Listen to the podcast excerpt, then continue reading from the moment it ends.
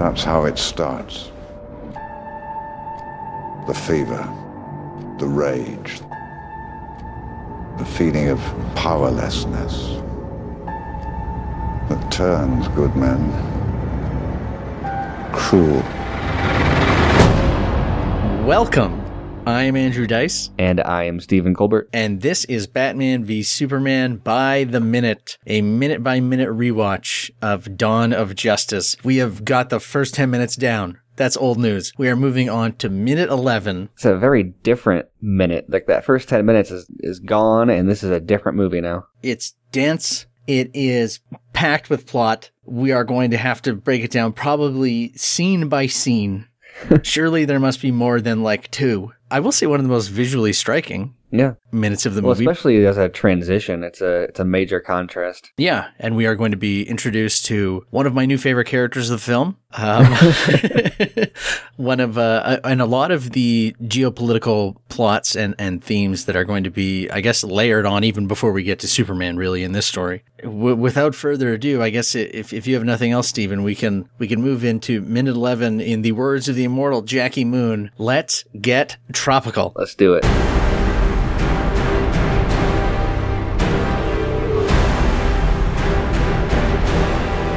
So we didn't actually get the Wayne logo on the satellite in this one, but shortly after that, in uh, chronologically speaking, we do pan over.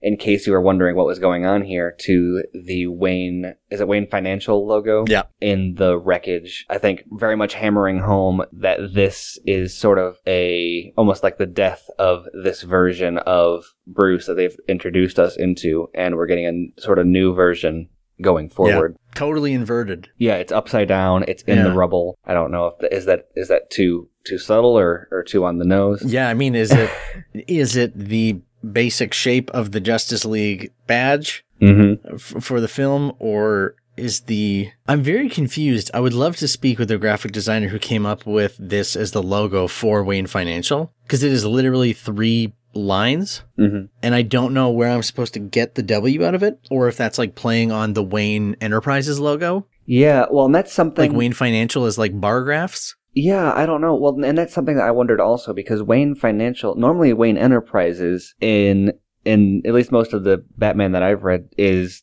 sort of the company. Yeah. And here I think they they sort of split it up more between like what Wayne Financial do they reference others like Wayne Industrial or or anything? Yeah, I can't like remember that. which one was on the satellite. I don't think it was financial. So Yeah, but that's a really interesting sort of I don't they don't really do anything with it that I can think of offhand. I guess it, it kind of, I guess in like, I mean, obviously we haven't gotten here yet, but in contrast to companies like Facebook or Google that are kind of like branded, you know, as a, as a brand 1st I- I guess putting Wayne Enterprises, we see Wayne Financial, it, it is implicitly an older, diversified kind of those companies. Yeah, or you know, it, it could also be there's a question that people might ask of why is he in Metropolis? Wayne Wayne Enterprises is located in Gotham, and it, so it would be sort of like maybe like a New York Stock Exchange Yeah, exactly. thing. Like, yeah, sure, the headquarters is in Gotham, but their financial center Where else would they be? is in Metrop is in like you know the financial district of Metropolis. that works for me. Yeah, let's go with that. I don't think there's anything else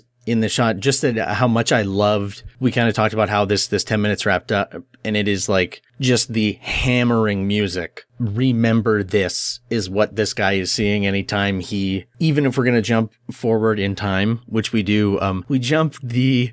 It will never not be interesting amount of time of 18 months later. What's exactly a year and a half? I guess I don't know why not two years or No, yeah, I or it's not a five year years later. Exactly. Yeah. Yeah. It is. It is like presented with inverted font color right from the you know the world is introduced to the Superman. Oh, that's a cool pullout. Yeah. But I don't know. It always fascinates me. I don't know why. And I remember in the theater, I read that and thought, boy, I'm going to definitely listen to hear in the movie if there is something that would potentially take 18 months. But I think what I really left the theater thinking is 18 months is probably the amount of time it takes for people to not really think about something on a daily basis, right? Yeah. Like if a disaster happens, you get to the first year anniversary of it and then everyone Mhm. remembers it. And then after a while, that is kind of the switch to like, okay, now we all do have to go on living our lives. Yeah. And let's give that a little bit of time. But I appreciate the beautiful poetic symmetry that as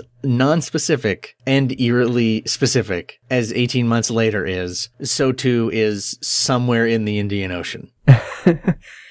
Yeah, that I always thought that was interesting because we know where it is. It's where the world engine landed. So therefore, it's this is literally the the exact polar Yeah. opposite end of the world because that, that's how that world engine worked, right? It basically formed new gravitational poles Yeah. or something. Mhm. Um, you know. and so literally, we're on the other side of the world from what we just saw. Yeah. And this cut is, I don't know if it's because of my general, you know, fondness for the movie, but there's so many things in this shift. This is often a, a, a frame of the film posted, you know, in, in kind of opposition to the idea that Man of Steel and Batman v Superman are like colorless or Oh, yeah. drab.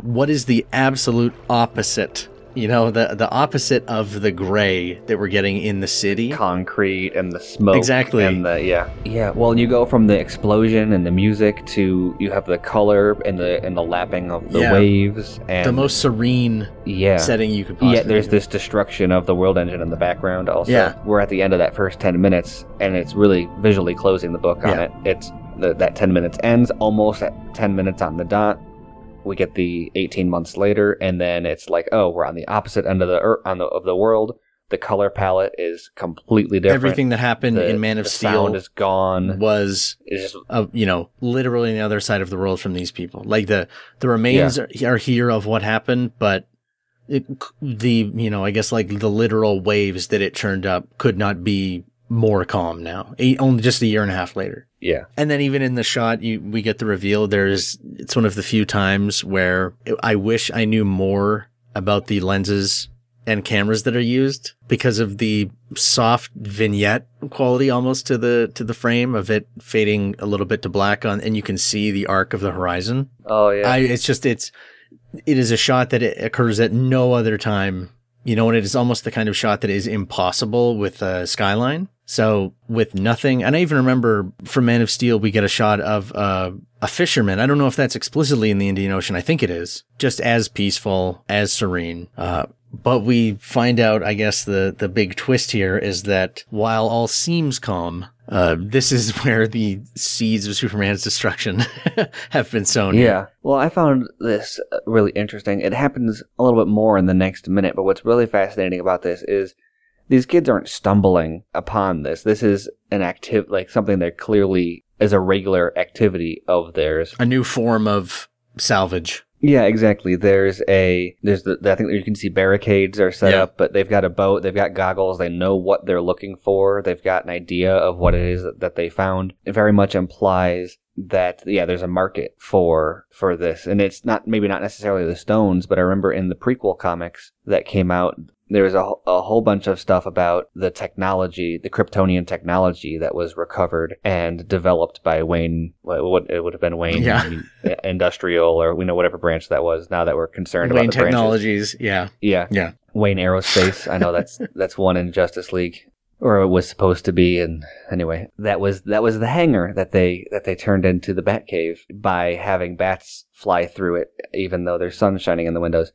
Um, and but sticking with this one, that was the, the sort of the the majority of the focus of the prequel comics that sort of tied in was how Lex Luthor and Bruce Wayne were collecting this technology and turning it into weapons and when I've I've watched the movie obviously numerous times and always kind of thought, you know, I feel like there's some stuff that was presented in those prequel comics that they didn't really tie in very cleanly. Like that seems like a really cool arc. Like why is Lex not reference having more Yeah. uh, Kryptonian weapons or or how is how does Bruce how is Bruce's like armor suit later on just kind of almost a medieval sort of like it's just it's just this iron suit apparently when you know why isn't it more like Jor-El's suit if presumably he could have recovered something Right. like that kind of going through it minute by minute you look at a scene like this and you realize that's exactly what this is it's showing there is a market for this people are out there looking for it Yeah. um, and maybe it's, it's not a big moment. It doesn't factor into obviously the, the the kryptonite factors into the plot, but like the whole market for Kryptonian technology doesn't. But it is very apparent here that that's what they do. Well, and I think it is, it adds to like the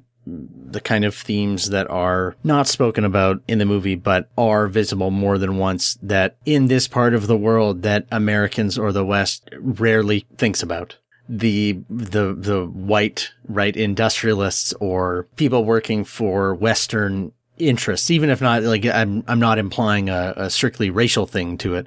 Agents of the West coming in and finding out, you know, all these people are lined up, we see with the things that, Yeah. that these men typically come for. Um, which is, you know, maybe there's an industry here of, of finding, finding things for the people that are clearly here for this and taking it back to do who knows what with it. It's probably not going to impact them at all. Yeah, well, and people have sort of a, and may, maybe this is stretching too much into the into the next minute, but but there's people that sort of have a livelihood that's derived from from this, and it sort of echoes back to Man of Steel and Jonathan Kent's concern about Superman revealing Right. himself was just the fact that the the nature of him existing changes. is yeah. going to change the world. Yeah. And maybe it'd be a good change or a bad change. Who knows? But he needs to be ready to deal with that change. And that was, that was sort of the concern of, you know, if you're going to change the world, let's let you become a, a man and, and know how to properly handle that first. Yeah. And uh, obviously this doesn't have to deal with Superman being a man so much, but it does show that yeah, there there's people whose lives are entirely different now because of his appearance. Now they're you know scavengers. yeah whatnot. and i and i i appreciate i don't want to it's so funny i was going to say i don't want to inject politics into this movie this movie is like filled with enough politics on its own but you don't like you, you don't Yeah. do that by accident i don't think it's any accident that we moved from here to africa to um the middle of a, a military political conflict that all of this is like we are taking our first step into the modern setting of this movie it feels to me anyway of what America and the West is and isn't interested in Yeah. having a, a massive impact on what our heroes are, right? What our perspective of the world becomes, how it is challenged, what people are willing to believe on, on either side of it. Yeah, well, and all the people that are manipulated in order to to help them achieve that. Yeah. I alluded to this in the previous minute, but uh, the at the exact 11 minute mark, we have uh, hold on, I have it written down here. Richard Burden playing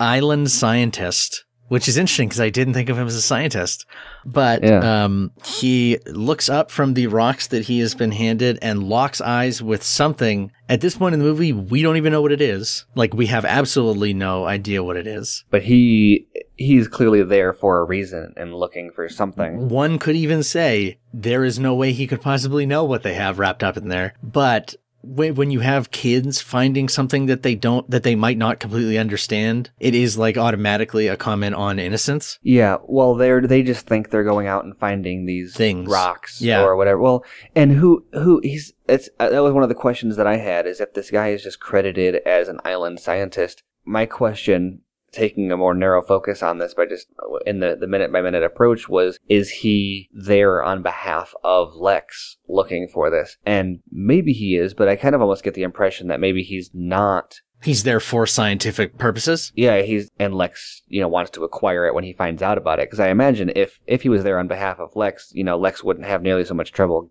getting it into the country, right? Well, and that would draw so much attention. yeah, he would just smuggle it in if it if he was the one that discovered it initially. Why is Lex Luthor interested in Yeah, and so this crash site? yeah, Yeah.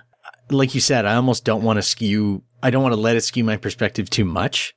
But this was Mm-hmm. always a scene for me that played as, I, I read it, I think the first time as, who is this guy working for? Mhm. Because he doesn't speak, right? He isn't given enough really to, to think of him as even a supporting character. He is like an instrument of something. Yeah, And I just assumed, yeah, oh, this makes sense. Lex would be paying people to keep their eye out, like you said, for any of this technology or whatever. If you take the island scientist and assume, okay, this is a scientist who knows what he is looking for, he's not looking at these things people are bringing him as, is this valuable? He's looking at it, is this scientifically significant? Then I think just the way that your brain would fill that in, right? Like he finds it, makes it known that this has been made, and then Lex on his own, uh, like discovers, or not discovers, I guess, is monitoring because we know that he's been kind of pulling his strings for months. By the time we get even to here, that this is what he's been waiting for as kind of the piece to get things moving. And then, yeah, like you said, the whole, having it brought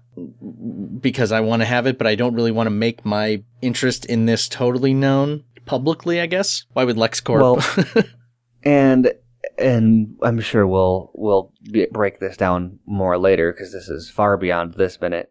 Did he even need to pull any strings to get into the country, or was that all just to get it on Batman's Right. radar, knowing that securing an import license would put it on Batman's radar, whereas if he had just smuggled it in, because he never had an intention to use it on his own. His intention, after you know having watched it, looking back here, his intention was um, to get it into Batman's hands so Batman could use it on his behalf. the the fact that it's kids more than any other character in this movie, I guess they are personally responsible for everything that happens here. that is a good point. So yeah. I don't want to say that they are guilty, and I I would stop short of saying that ignorance is not the same as innocence. but I think it is probably worth keeping in mind that at this point in the movie, though we don't even know what it is, it is clear from the look on Island Scientist's face that I'm going to assume he is Scientist Island. Like that is his actual name. Um, He's Gilligan. there you go.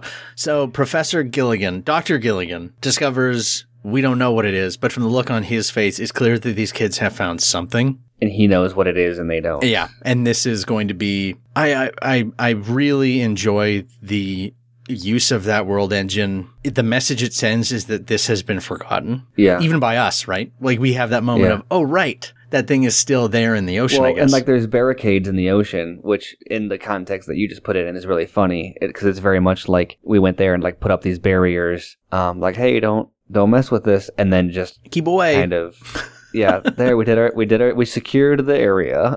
our work here is done, Don't look at the thing. and it's really interesting for you to call out the the ignorance and innocence line from from a few minutes from now because that's also a, an, a scene where the scene sort of develops and then KG Beast shows up there. We're jumping so far ahead, but in the sort of the same way of you're like, oh wait, there is something, there is someone that doesn't belong here who is pulling strings Yeah. to manipulate the situation. And so we don't know about, you know, island scientists' motivations, but you see this scene developing and these kids don't really know what they're doing. They're playing into someone else's Yeah. machinations here. And that kind of seems to be a trend of, of ignorance and innocence and, and it being, you know, revealed that someone that, fr- that is not of the local population Mhm. pulling those strings on behalf of a larger shadowy figure. Yeah.